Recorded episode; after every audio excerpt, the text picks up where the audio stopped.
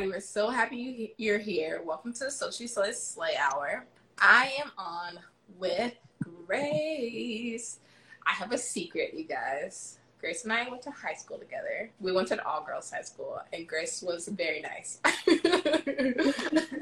high school, and we wore uniforms um, red and blue, uh, like checkered skirts and polo shirts and it was exactly what you thought. Tons of mean girls, but there were tons of nice girls too. So so glad that we were both nice ones. yeah, definitely. Yeah, I was always cool with you in high school. Yeah. yeah. but tell us what you've been doing since high school. Tell us about you and what you're doing. Okay. Um. Wow, that's a long time. Okay. um, since, uh, well, I guess because I'm on, you know, Social Slays this uh, hour right now. Um, I guess I want to talk about being a, you know, a female as a person that is uh, making moves for herself and especially making moves when she comes from a low income home that has um, few people that have education in, in higher higher education. So that's kind of where i was coming from. So when i was in high school i actually didn't think i was going to go to college I didn't envision any type of career for myself. Um, I thought maybe I'd work at a store or something. I wasn't quite sure what I would do. Um, and there was a guidance counselor whose name is Miss McCanta, who um, I'm sure you remember, uh, who pulled me out of class one time saying, Grace, your grades are just, they're not good. And, and what's going on with you? And I said, well, why would I get good grades if I'm not really going to go to college? And then she said, Well, you're going to college. And I was like, No, I don't think so. like, I said, You know, that's for rich people. That's yeah. for for kids who have parents that are going to pay for it all and um, maybe uh, I don't know, like uh, maybe college is sort of like a place for fancier people than I guess the humble family that I grew up in. Um, so neither of my parents have, uh, you know, college degrees um, or my siblings. So I was thinking, am I going to really be the first person? That's kind of scary. So uh, this guidance counselor uh, worked with me to turn what was a report card that was around C's and B minuses, things like that, up into straight A's so that I could bring up my GPA nice and high to get into uh, schools uh, of my choice.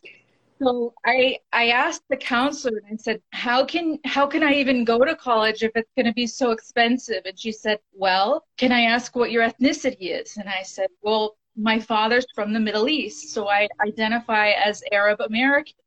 And she she said, well, there's a scholarship for that. And I said, Oh, okay, I did not know that. That's awesome. And she said, Well, your family, I know they're low income. Do you know that there's a scholarship for that? And I was like, Oh, okay, wow, this is gonna this is gonna take me there.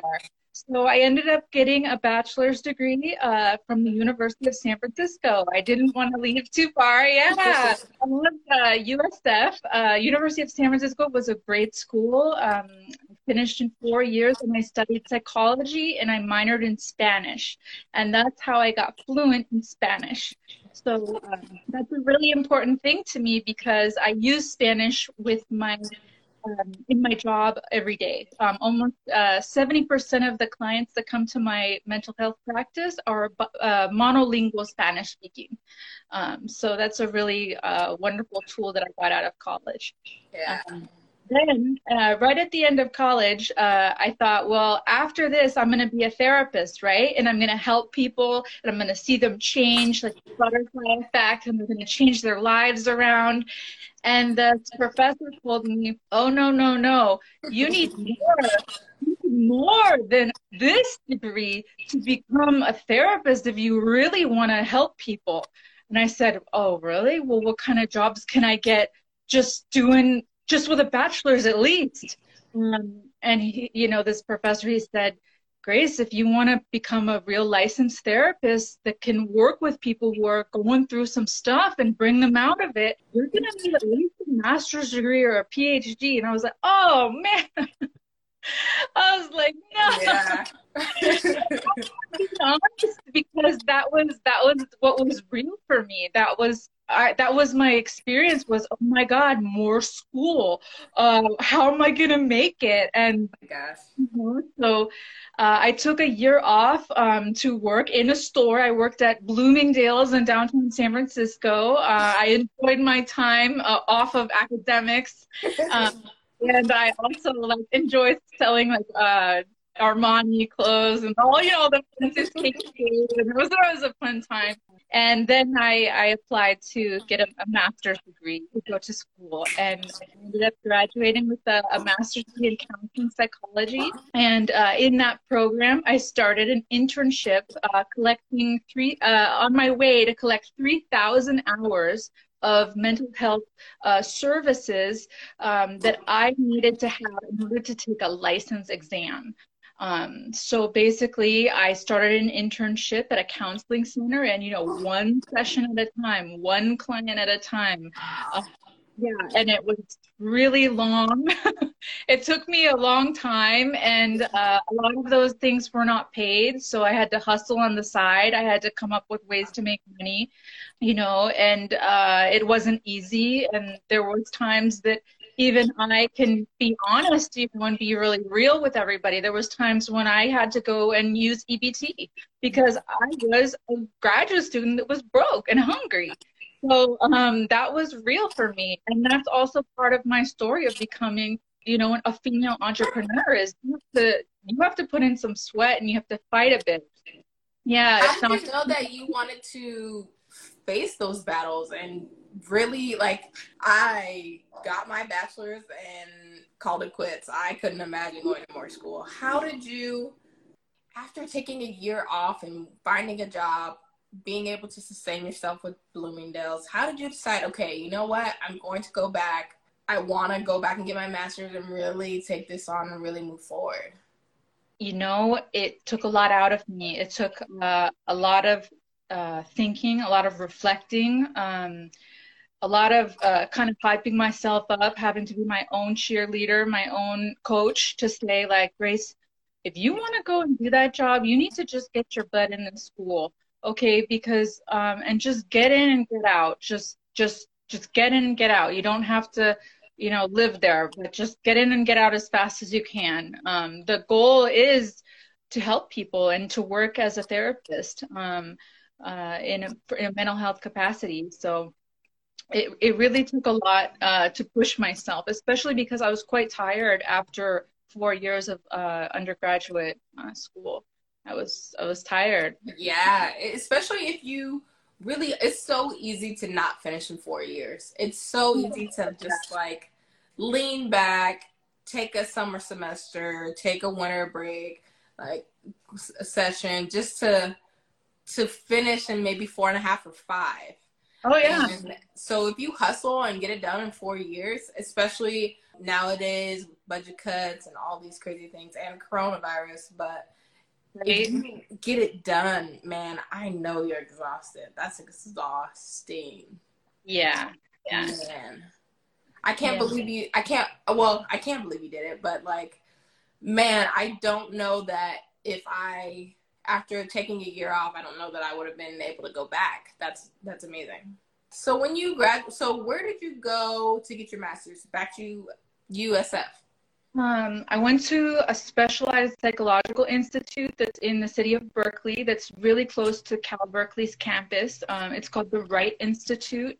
Um, it's just a small institute that has a master's and a doctorate program for uh, psychology program. So it's it's very specialized school, and uh, the school offered this pretty cool program that was basically one weekend a month. You would go for all all day Friday, Saturday, and Sunday, and you would put all of your classes in this in this marathon weekend, and then you would go home with a ton of work to do the rest of the month but it made it so I could work full time and pay for an apartment where I lived alone with my cat and everything, you know, and so I thought, you know, okay, this weekend program, it sounds good. It also sounds really intense, which it was. Um, it would be like, okay, we're going to do this substance abuse class and we're going to do it over one weekend. And it would just be hours and hours all day um, going through all the different sections of substance abuse. Um, and then you would have like a project or a paper to do, we do um, afterwards um, in the month following. So um, that was a, a two-year program, um, and then finally I like crawled to the graduation stage. was like, okay, that's that's all. that's enough. Um, and I was very proud to be um, graduating with a with a master's degree and I, I didn't you know I came from a place where I, I didn't even think I was gonna go to college right? So yeah. it was it was pretty cool to to see myself there and say you know good job Grace. Like it's yes. you know give yourself good uh, positive feedback. That's really amazing especially coming from where we come from. The Bay Area is an amazing place you can be surrounded by all different cultures, all different kinds of people, people that come from all different levels of wealth and lack thereof. And so it's so amazing that knowing that you're low income, you had no ideas of going to college, you weren't even like trying, you weren't focused in school, like high school, you're just like, I, I don't, I don't even care to getting your master's and becoming a licensed therapist, which is amazing. That's just amazing. How did you decide you wanted to open East Bay, or when did you decide to open East Bay Area Therapy, and how did you mm. decide you wanted to start that? Well, um, I took some, you know, after I graduated, I, I got right into a job uh, working in East Oakland, um, working with severe um, mental health issues in the Latino community. So most of my services were provided in Spanish, um, and this uh, I, this involved working alongside psychiatrists who also prescribed medication, and I did the therapy side of it.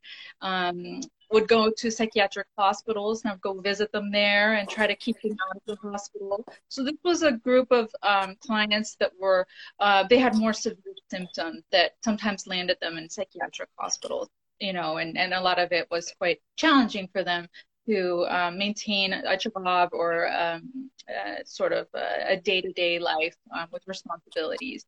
So um, I worked there for um, I don't know a couple of years and kind of went up in the totem pole and took on more responsibilities there and I got really good at my, my at my job and um, I enjoyed it a lot. There was always you know, and working in East Oakland uh, is, you know, there's a lot of action that happens. It was in the, the neighborhood of Fruitvale. So, um, you know it's just a it's a bustling area. Um, it can be quite dangerous as well. Um, and um, there's people with severe mental illness who are coming in and out of our clinic in the in the middle of this you know uh, neighborhood that's quite dangerous. And then there's fruit stands everywhere and uh, coming from everywhere from somebody's car. And um, so it was a lively place to work. It was fun. Um, but it was also um, quite taxing emotionally. Um, a lot of these clients didn't have uh, families uh, to support them. They didn't have the financial help to get them maybe a higher level of services that they needed or um, a better place to live, things like that. So, you know, I, I took a, a, lot of social work duties on, like take helping somebody find a room to rent, you know, or um, helping somebody go to the food bank to get some food. It helped me because as coming from somebody that was low income, those things weren't foreign to me. How to navigate getting um, EBT, for example. I was like, oh, I already know this.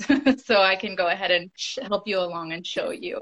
That um, is so amazing, especially because oftentimes people assume that therapists and people that can help them have no idea where they're coming from and and have come from these backgrounds where they are they have a leg up or have have had a silver spoon and can easily fall into their work versus coming from an actual place where I understand where you're coming from and I can actually relate with you and help you get yeah Yeah, definitely. Um, you know, a, a good therapist will have done her own therapy and will continue to do therapy periodically, you know, to just work on oneself. So I would 100% agree with what you just said, Danielle, of just believing that looking at a therapist, if they look a certain way, you just think they haven't been through anything. They'll never understand me. They don't know what suffering is. They don't know what struggle is.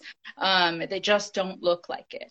So I think there's a certain um, a certain realness that I use with my clients. Um, I don't use any fancy language. I speak with them, you know, as using their own language, their own style. Um, and I try to be very down to earth and, and open to selectively open about some things about me so it can be um, make them feel comfortable and in good company as well.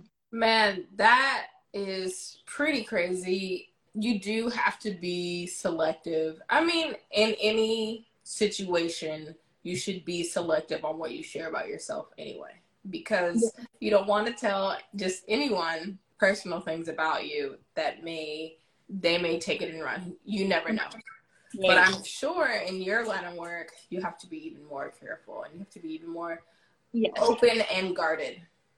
Uh, yes, um, it has to. You have to be very careful about judging the situation if it's appropriate mm-hmm. or not appropriate to share information.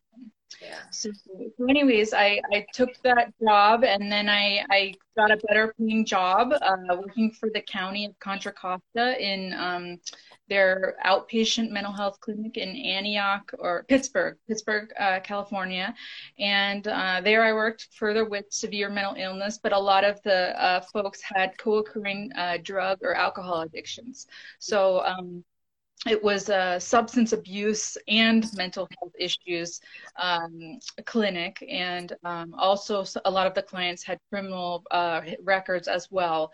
Um, so it was uh, high intensity uh, clients, uh, a lot of working with the homeless on on basic needs, getting their food, getting a shower, getting some toilet paper, um, things like that, and doing a therapy inside of a, a tent or on a park bench or because I would have to drive and find them. You know, I, it's not like they could get a ride to the clinic and, and come into a nice therapy room. I would have to go drive around and, oh, there they are. Okay. On the, on the, on the dock or on the, on the corner. Okay. It's time for our session. So, wow.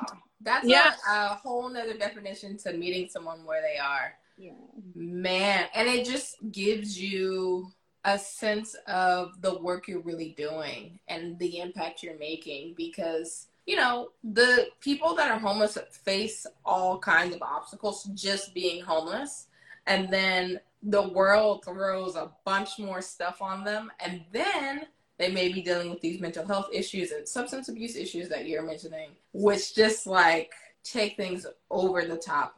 A normal i wouldn't say a normal person but the average person quote unquote like myself wouldn't even know what to do with all of that. Like, I mm-hmm. would definitely need a therapist to help me. I like to think I would be able to reach out to get help and all of that, but you know, those are some real issues and those are some some taxing problems and obstacles that like it takes real guts and cojones for lack of a better word to take a moment to try to work through those with someone with someone and be vulnerable to share them with a the therapist. That's amazing. Definitely. Um, a lot of working with homeless people is establishing credibility um, yeah. because they know you're not homeless. They know you're not in the you're not in the community. So you're an outsider um, coming into their community which is a whole community. Um, and you really have to establish that you're trustworthy because um, a lot of homeless people experience crime uh, from others uh, on a regular basis. It's hard to trust people. They, there's a lot of theft of, of personal items from each other. Um, uh, also, there's you know the substance abuse issues that uh, influence a lot of that. Um, so uh, gaining somebody's trust is usually my first step. Is just to establish the rapport and build the trust, and then we can once once we can trust each other, we can start the the deeper work. So uh, yeah, and then uh, I worked there, and then I decided I missed my job in East Oakland, and I went back there, um, did some some other work with um, severe mental illness to crisis stabilization. So that was um, people that were coming in um, with a, a, mental acute mental health crisis, like maybe they're having attacks um, or somebody with severe depression um, who doesn't know where else to turn um, before they may call 911. Um, so this is sort of a crisis stabilizing uh, before it gets to like a hospital level. So I did that, and then at one point that I was also underneath the supervision of like multiple supervisors and bosses, right? Um, in all of these jobs, I had like my supervisor and then the supervisor's assistant and then there was another person on top of me and another person and there was expectations for performance and to see this many clients a day and sometimes it was too many and it was just not realistic. And then you would come home exhausted and and then year after year of working in a way that was emotionally taxing exhausting physically i started to think you know what if i worked for myself what if I said goodbye to having a boss? That sounds cool, but could I survive? Is this going to take off? Would people even come to see me? Um, what would be my prices? What would I offer? All of those things. And so I had to sort of think about it uh, and come up with a plan. My plan was uh, an outline of how I would come up with a, a private practice. And um, you know, uh, as I continue to work, um, you know, there's a movie like I think there's a movie called like Terrible Bosses or Horror. I don't know, it's something of that nature, and it's just that because you know, in a lot of these jobs, I did have some terrible bosses, and it and I was, uh, you know, following orders and, and commands and those kind of things, and I I thought to myself, you know, I I think that I can do it on my own. And I think that I, I can do a good job. And I just need to make sure that I have enough money in the bank to be able to make this jump into, you know, we, we don't know. Um, we don't know if this is going to work out. So I found a little office and uh, it was like a hole in the wall. It didn't look very professional at all. Nothing like the very luxurious office I have now. And it was $400 a month to rent. So I thought, okay, this is a really good deal for this little hole in the wall and I had a little waiting room and a bathroom, you know, everything. And, and so I signed the lease and I started to go to, you know, places like Marshall's and TJ Maxx to get little things to decorate and people feel comfortable and you know and i started to feel really excited really really empowered really excited like this is mine you know you know this is mine i run this you know and and i started to feel really empowered about it. And um you know, in my first month of, of business, I uh, did the best I could to market. You know, I, I didn't know how to do those things. Um, I was just trying to see if anyone would come to see me, you know, and sure enough, people came. I mean, a couple people, but it, people came. Um, and it was uh, really exciting. And um, I would be very nervous before all the sessions, um, just, you know, being honest, uh, because um, it was my business. So I thought, you know, I already know what I'm doing. I, I'm so experienced in this, but I, I would get nervous just because it was representing me. Um, and I wanted to do a perfect job. I wanted everyone to feel like that was the most, the excellent session. They got so much out of it. That's amazing. I think a lot of people find themselves, I, have actually heard a lot of people talking about this recently, they find themselves feeling the imposter syndrome when they like make a big change, get a new job, uh, start a business. That's amazing. And it, I think it's normal to feel nervous and good to feel nervous because it, one, it means you're excited. Yeah. So you're happy, you're doing something new, you're you're trying something new and growing in life. And then being nervous a little bit keeps you on your toes, right? Like it, you you are on your p's and q's and you pay attention to things happening just a little bit more because you're you're nervous, you know definitely. Um, I just wanted it to be perfect. I wanted everything to go perfect. And as I've learned as a female business owner, you will never have a perfect business. yes. A perfect. You hear that, everybody? Everyone's starting side hustles. Everyone's starting their businesses right now. It will never be perfect. So just start. Somebody will be mad at you. Even if you please everybody and you go above and beyond, which I try all the time, somebody's going to get mad at you and they're going to maybe yell at you. And um, I have had to learn that, that, you know, you cannot please everybody. And I have to be okay with that you know, and I have to be all right with that if somebody is un- unhappy or unsatisfied. Goodness um, gracious, yes. How do you, within all of this, this is stressful. This is yeah. stressful. Like, not only are you starting your own business, doing all these things for yourself, but you're also taking on other people's issues and problems that they're dealing with and emotion, just taking on their emotion in general. How are you practicing self care? That's a good question. So, because of my experience working with so many um, severe mental health issues and acute crisis, I started to get really uh, familiar with working with people with severe trauma. So, traumatizing events um, and experiences that may have happened in childhood or in adulthood. And so, I mostly specialized when I open in, in people with traumatic histories, and may, they may have PTSD or they may just have a lot of anxiety or depression from trauma. And uh, working in trauma work, you do take that on. Um, you know, you do hear some really sad or horrible things that happen to somebody, and you know, you it, you know, we're we're all like a little sponge. You know, we all absorb the things around us. So I think that uh, in the beginning, I did not know how to take care of myself. I have to be honest. I think I I just worked, worked, worked, worked, worked, and I and I didn't do self care. And then I, I started to get really um, feeling not burned out, but toasty, toasty around the edge. yeah.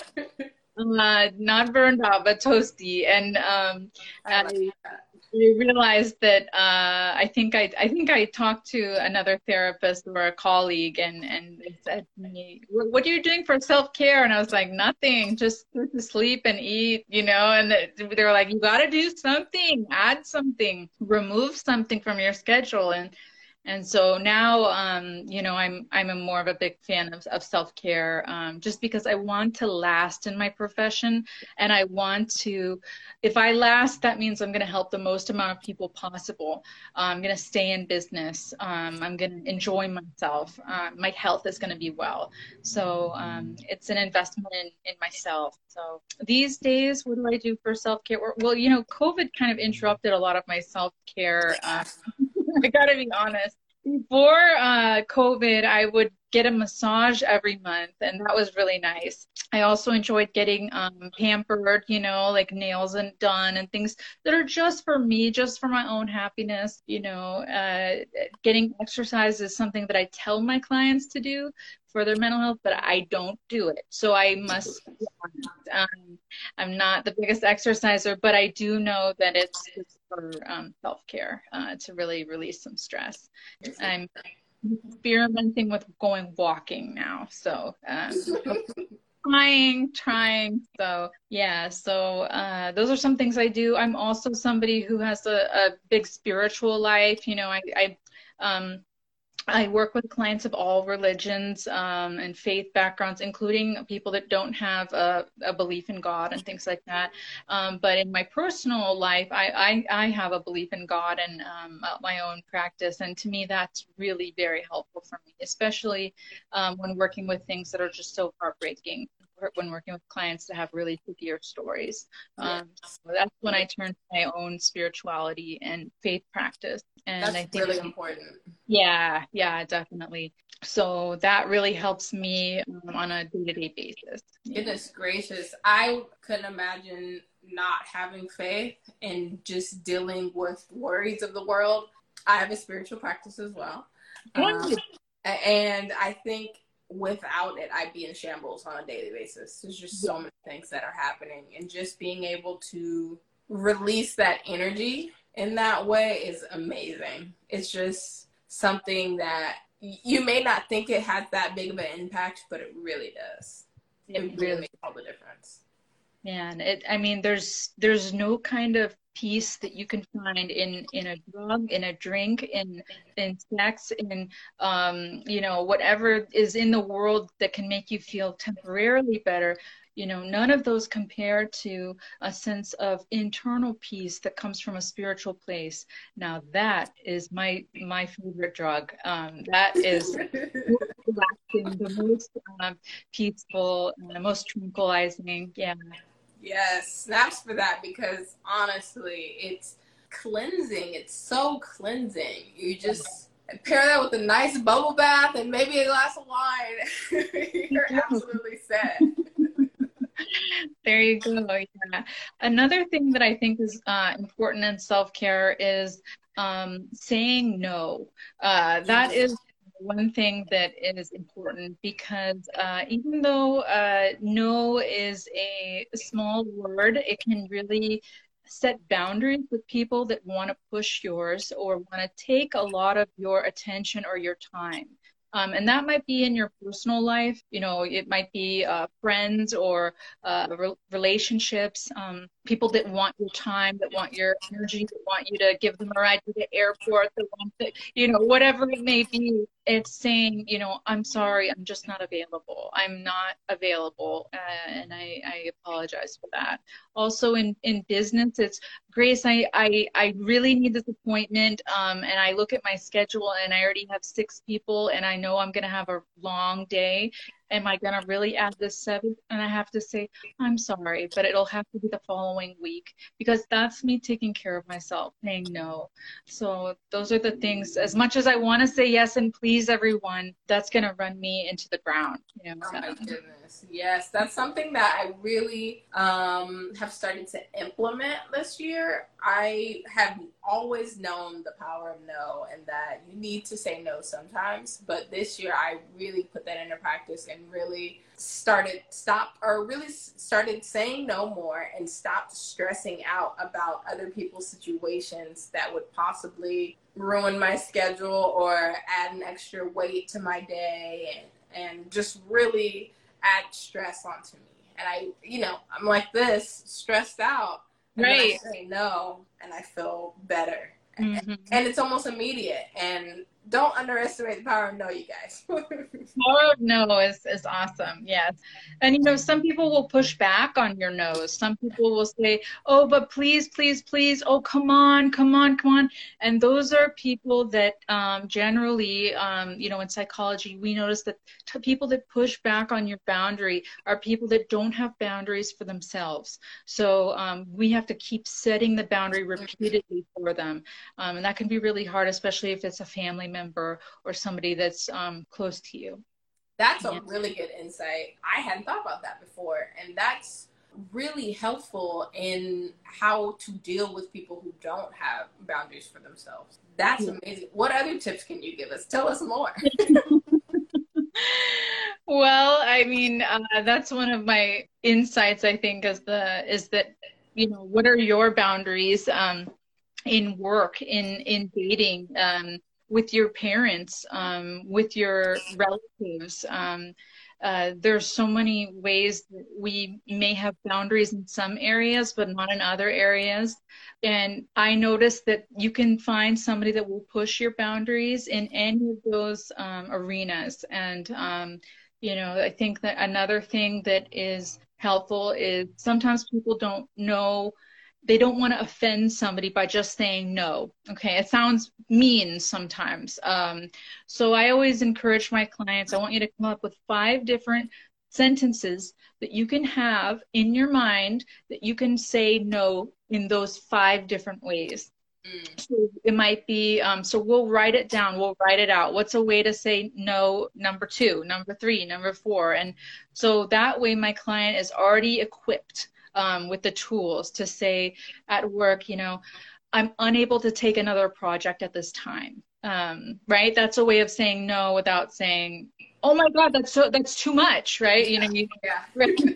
um, or um, you know, uh, perhaps it's uh, your mother that wants you to come over and clean her house and do a bunch of stuff for her and take her to get her medication and her errands and those kind of things, and you know, you just don't have it you don't have that available for you so that's where you can come up with um, you know another different way to say no of a sandwich right so there's the bread the meat and then the bread so usually um, i encourage people to start with a positive i'm i would love to help you and i think that you're really valuable and you need help and I want to be there for you, right? That's the first piece of bread. Then the meat is the no.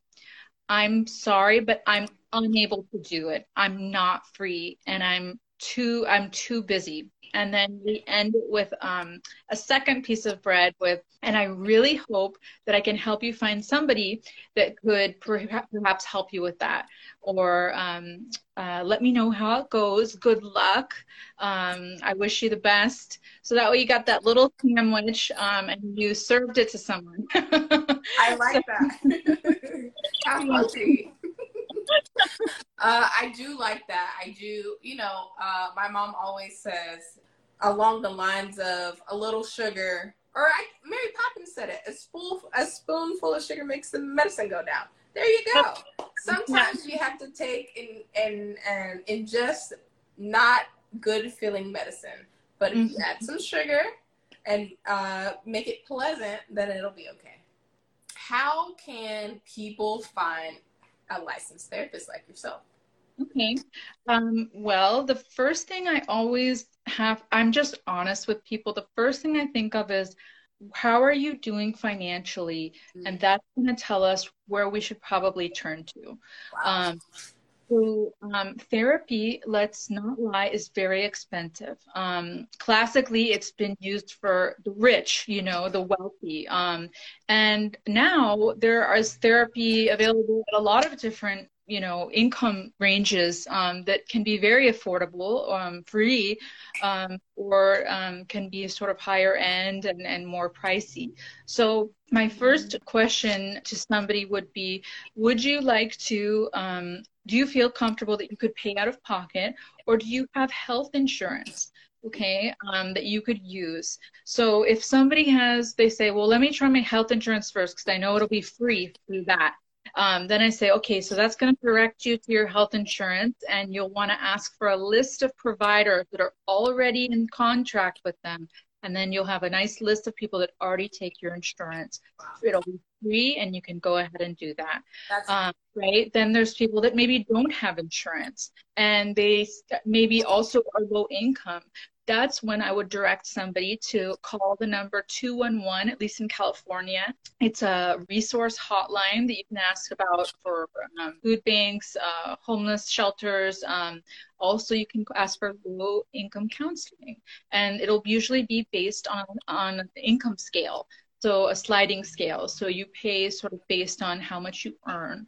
So it'll often be quite affordable. Um, there's um, a lot of good listings in the San Francisco Bay Area here where we are, where there's some listings online for free therapy that happens in Berkeley. Um, there's a lot of little things um, that go that that are available and free. And then, um, you know, if you want somebody that's really specialized in something to work on, perhaps somebody who is specialized, for example, in obsessive compulsive disorder is a very um, uh, specific issue that, that has uh, needs a lot of training in the practitioner to really help somebody resolve that, then you know you may find yourself spending more for therapy. Um, it's always good to ask a therapist. Do you have a sliding scale? Um, some therapists don't offer it or they don't advertise it, but they do it. Um, so if somebody has on their website that their session is $150, and it's like, well, how am I going to go there every week, um, right? Um, just to be to be frank, um, you know, you might call and just say, hi, do you offer sliding scale? Do you offer uh, lower fees for students or for um, you know folks who are low income? A lot of times, a therapist will say, yes, I'm I'm happy to take on a a, a special case. Wow. Um, yeah, like um, I would have never imagined that. Yeah, and and therapists want to help. We're in this profession to help. So, you know, in my practice right now, I'm expensive. I got to be honest. I am expensive. So um, I have to be honest because I, I charge what I believe I'm worth, and also that's according to my my training and my my experience. Um, however, um, you know, since the the most recent uh, issues uh, regarding the police brutality that has hit the news. Um, it has been going on far before the news uh, got it, but um, it has been uh, really stressful for a lot of people. And um, I thought to myself, I wish I could do something. I can't fix police. I'm just a one person. I can't I don't know, do some sort of kumbaya in the middle of the street, right? This is a serious issue uh, going on for a long time. And you know the black community has been just so oppressed and, and mistreated for so long. And um, i said to myself okay so what's something i can do um, how can I do my part to find healing for this community? So I put up a social media post not that long ago that offered a free therapy session to anyone that identifies as Black, and that can be you know different ethnicities or heritage. Um, anyone that identifies as Black, and you can talk about the police brutality issues or just other things in your life. So I offered five free sessions to three different people that answered the ad. That's awesome. Uh, yeah, and you know it's really cool. Um, I, I, try to do something like that once a year. Uh, I think it was uh, last year or the year before when there was the shooting at the um, uh, the LGBT nightclub in Florida. Was it in Florida? Yeah. Um, I offered uh, free therapy sessions to anyone that identifies as a person of color, part of the LGBT community, and I had uh, three people answer as well. That's amazing yeah. And then i also you know and so i i kind of mix in these things where i i want to just i don't need a low income fee. Just just come. Just it's free okay? Just i want to do something good. Um, i want to do something good. And i try to do something like that every year to really feel like at least i'm using my skills to give back you know to folks that otherwise wouldn't be able to use my services just based on the fee. That's so amazing especially because you think that with healthcare you should be covered or oh, I'm not covered, therefore I'll just manage it my own way. And here we go. We have actual proof that licensed therapists are providing services for uh, on a sliding scale or for free, which is amazing. It's, and I really love that you do it in connection to traumatic events that are happening. Like I'm not in Florida, but that shooting may have affected me. You know what I mean? And mm-hmm. so paying attention and you having the wherewithal to to say, hey, there are other people that may be impacted or triggered by this happening to something that ha- has happened to them, or just be triggered by it and need maybe in need of my services. I love that. That's amazing. Yeah. And I love that you have high prices because yes, you should know your worth. Like, yes, everyone you know, add a dollar, add a hundred dollars to your prices.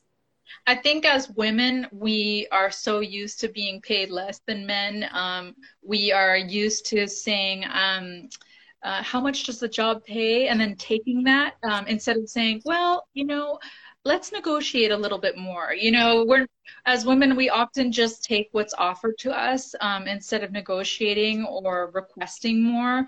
So, I, I am on the higher end of uh, the fees, but I also um, I, I can back it up with the quality of service that I provide. People are um, in my services and out of my services uh, fast. So you know, one could you know consider that they may go to see a therapist because moderate range services and go forever, just sessions and sessions, and nothing's happening. Yeah. My, my style of working is yes, it's expensive. However, we're going to start getting changes from the first session, and you should notice a change every single session. And you should be out of here because this is not supposed to be forever. This is supposed to be a stop in your life. Yes. Um, yes. Take, yeah. I just love that you said that because you often see in movies and, and on TV, like, oh, i have been going to my therapist for four years. You're not supposed to. Like, you were supposed to go address the issues that you're facing get tools to work out those problems, and then adjust your life. Then, when you face new obstacles and new issues, you may go back and get new tools. Like, it's not supposed to be this like staple in your life forever, unless you need it and you have underlying issues and you're facing new things all the time and you feel like you you need those tools and you are evolving. But you can't just not evolve and just I mean, absolutely. I it's your money, but like absolutely. Uh, There's different types of therapy, I suppose, and I, I like to provide treatment. Treatment is different than talk therapy. Talk therapy is really just what it sounds like, um, just talking maybe it's supportive and helpful, um, but it doesn't pro- provoke a change in somebody. It doesn't provoke healing or treatment um, of a condition of some sort. I love yeah. that. Yeah, I prefer. I have um, my logo is has a hummingbird on it, um, and I chose that because hummingbirds are often uh, buzzing around and flying around. They're real cute and little, and they stop on flowers um, briefly to drink the nectar, uh, just briefly, right? And they get what they need, and then they still see you again another time. That's kind of hope for my clients. So. I love that. Yeah. I absolutely love that. But so, what is next for Grace and East Bay Area Therapy? Ooh, good question. Well, um, most recently, uh, I became so busy that I had to hire an assistant. So now, um, now, yeah, I know I was uh, come a long way, right? So, um, yeah, so I've, I became so busy that I had to hire an assistant to help with all of the calls and emails and um, scheduling things like that. I just couldn't um, see clients and answer the phone and uh, return 10 voicemails and, and all of those things in one day. Yeah. And then for uh, remember to eat lunch too. So um, yeah, so uh, I think that as um, the business becomes more uh, busy, I may um, take on an intern, um, perhaps, uh, who's earning their hours towards their license, right? They have to earn a certain amount of hours.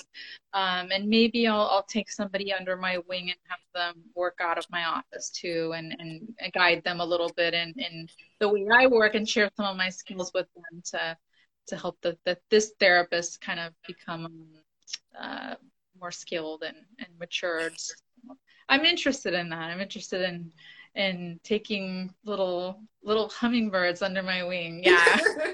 I absolutely love that. It's so important to give back and so important to share what we've learned. That's amazing.